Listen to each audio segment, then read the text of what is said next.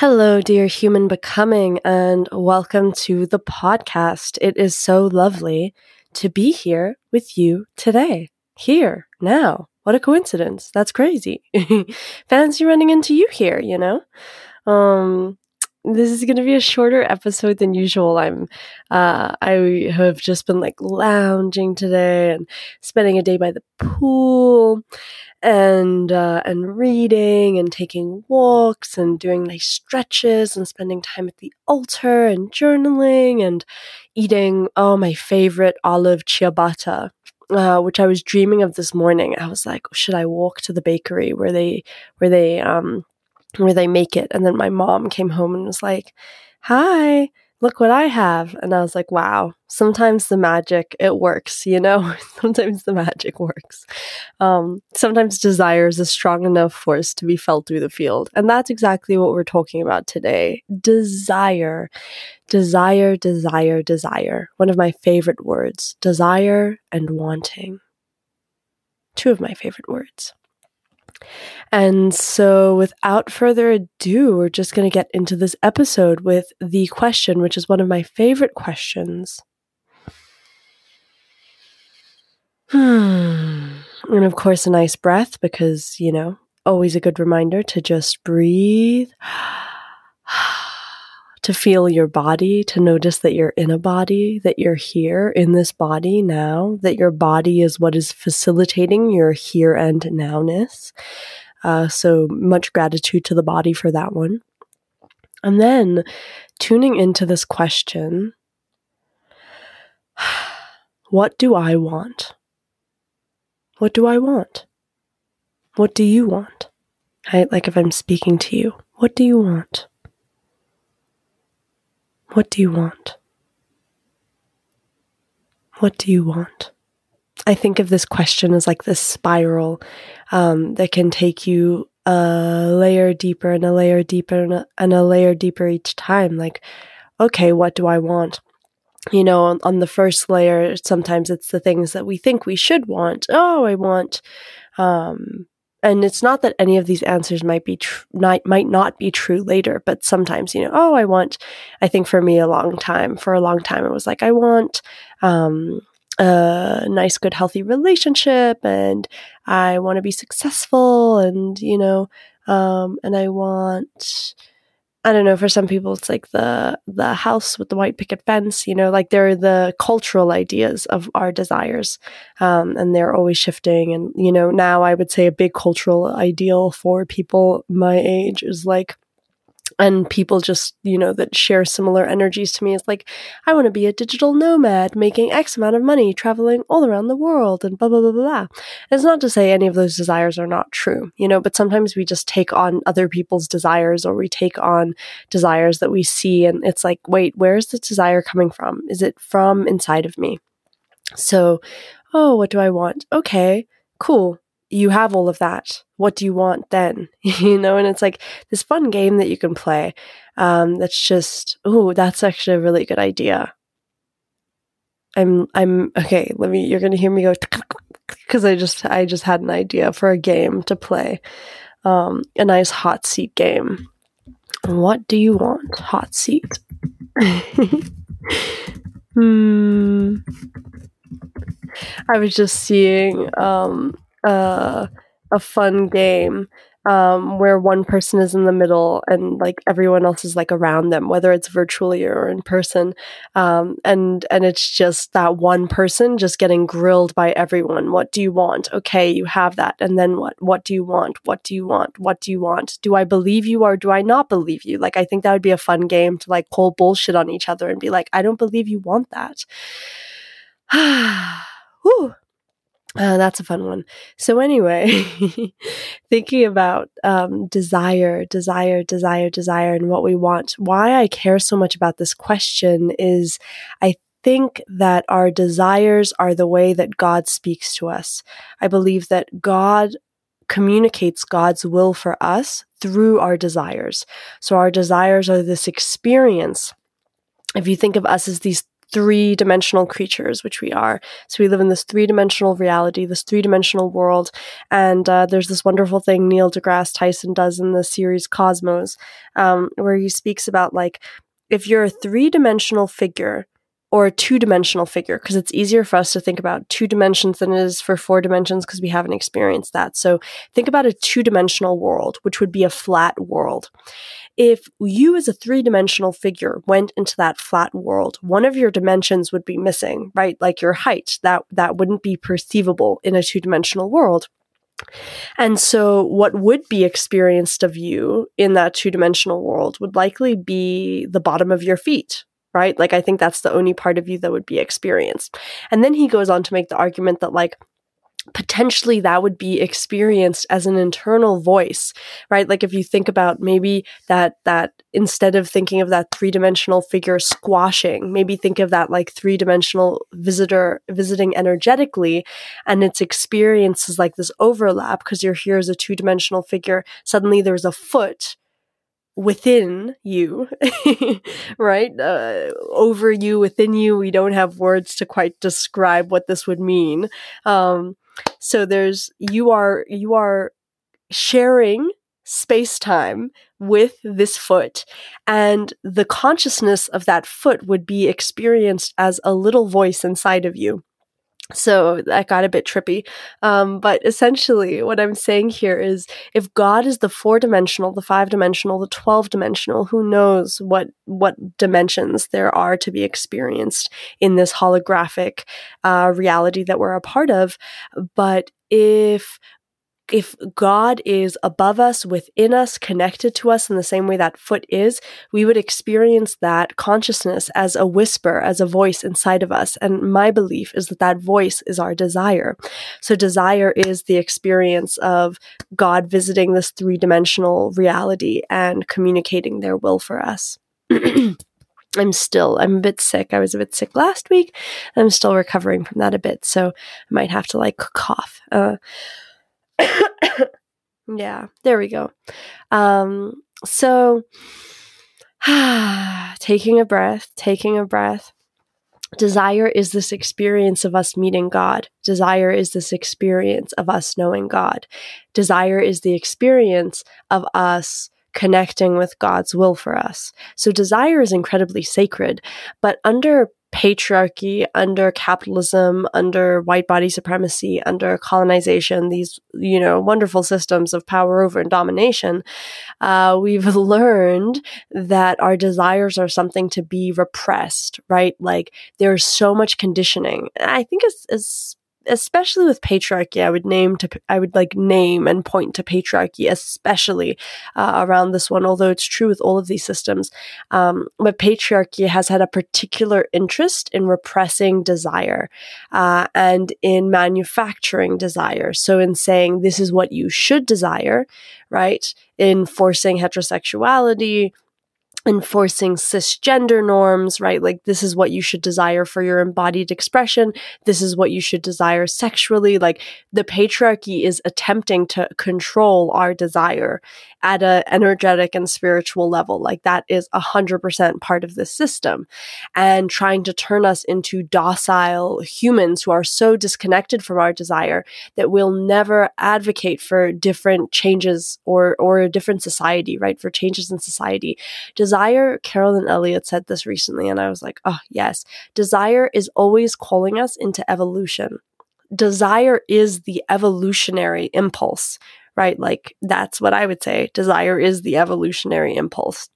And to repress our desire uh, in service of this system of domination then is for this system of domination to be the one who's able to control where we're going, is able to control the direction, is able to control um, where the train is headed. And right now, the train is not headed for a good place. We're not going in a good place, uh, in a good direction. And Artists, revolutionaries, healers, mystics have always been those who are so connected to their desire that they're willing to move against the status quo. They're willing to move against the grain of society that's saying this is what people should desire. Every, every phase of society, especially under this paradigm of domination, is in some ways based on a enforced desire. I'm very much thinking of like Victorian um Victorian era, you know, English society, like this this way that there are things that you should want there and there are things that you should be. I've watched so many period dramas, which is why that's the first thing that's coming up for me, you know. But there's such an intense repression of what you authentically want and it's like this is what people want. I'm thinking also it's why the the narrative is so compelling of the young woman who's like, "But I want something different." Right? This is Pride and Prejudice, this is Becoming Jane, Pride and Prejudice with Keira Knightley, mwah, Becoming Jane Jane uh, is with Anne Hathaway, Mwah, one of my favorite uh, period dramas. And it's about Jane Austen's life, why Jane Austen herself is such a compelling figure. These artists who say, no, no, no. What if, what about what I want? I want something different. I don't want the things that everyone else wants. I want something different. And that's how we create more freedoms for ourselves in society. That's how we create more room for our authentic expression. That's how we create room for liberation and revolution. Revolution comes through desire. It comes through a burning urge and yearning inside of humans for something different. Revolution is always born of desire always. And so in in a time in an era where we're so disconnected from our desire because of the repression of our sexuality from a young age like this is a, a, particular place where it shows up because when we know what we want sexually when we're connected to our sexual desire we're much more connected to the other desires that we have for our lives for our society for for the world right for the culture and so the patriarchy has made it its project to really repress our sexual desire. And for me, opening ourselves up to that eroticism and to our sexual desire, but really not to our sexual desire, to our erotic desires, which is much bigger and much more expansive. There's a little construction happening in the background. We'll live, we'll move with it.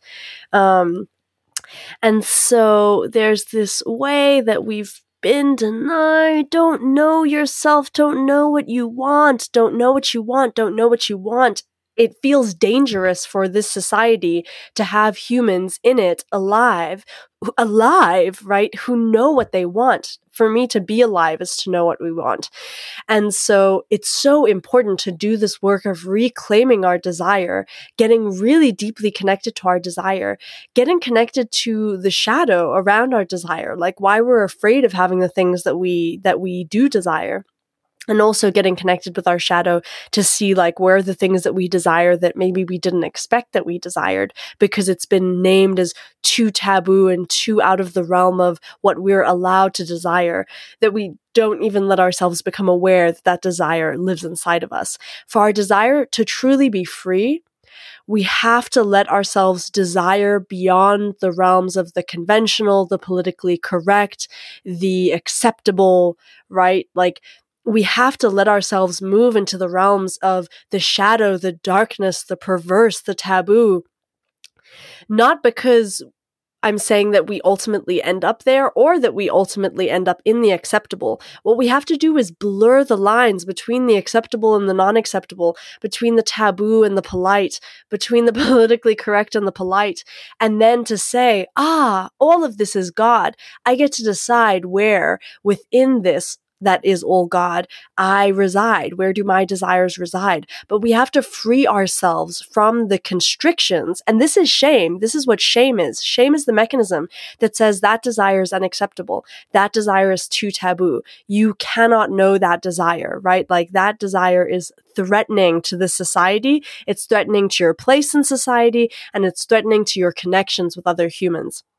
If we don't free ourselves from that mechanism, Ah, there's so much that our world is going to lose out on, and there's so much that we are going to lose out on in this lifetime. So, that is really what I want to share with you today. Desire is a path to knowing God. To meet our desires is our humble duty in this time to meet our desires and free them from the constrictions of this society and what this, this society says we're allowed to desire and to not desire is the work of our lifetime, is the work of this time. I truly believe that it is the work of freeing desire and freeing ourselves from shame so that we can feel more expansively into what desire is calling us into, what evolution are our desires calling us into. But we have to free ourselves. We have to free ourselves to just want. We have to free ourselves to desire. We have to free ourselves. And so that is what I want to leave you with today. I'm planting the seed as well because for the first six months, ah, this throat. For the first six months of 2023, wild how time is moving. For the first six months of 2023, I am going to be leading a group of eight witches maximum. I'm not sure yet if I'm going to cap it at six or eight, but a very small and intimate group of witches, of magicians, of spiritual seekers, of mystics, of people who are on this path. Maybe that's you. And I'm going to be working with this group. We're really going to be forming a temple to our desires. We're going to be forming a temple of desire, a place where our desires are elevated, where we are able to see the sacredness of them, where we are able to meet the shame around our desires and have that shame be witnessed. We've spoken on human becoming about how the thing that heals shame is it's witnessing. So where we can witness that shame and create more freedom together. I'm really seeing it as this portal of freedom to, to freedom and transformation around our desires and our relationship to our desires. It is going to be a very sacred experience. In many ways, it is going to be an initiation into the version of yourself that is fully connected to their desires, your desires. That is what I want for the people who are going to be in this container is a deep initiation into the version of yourself. I'll say you in case that is you the version of yourself that is so deeply connected to the knowledge of what you want and the part of you that is able to surrender to what you want right? Because this is the other part of it. there's so many steps with desire. There's surrendering to our desires, and then there's allowing ourselves to receive what we want. This is all what we are going to be doing for six months. It's going to be fucking incredible and i'm i'm going to start planting seeds there's going to be you know some time uh, to reach out to me and, and to let me know if if you're interested in this experience and then i'm i'm really wanting to have conversations with people around this and and see you know who who is right for this so if you are feeling the draw and you're feeling like I might be really interested in this, let me know. You can send me a DM on Instagram. My Instagram handle is now faith the witch underscore. Um, faith the witch underscore or you can email me. I think my email is sometimes in the um, show notes.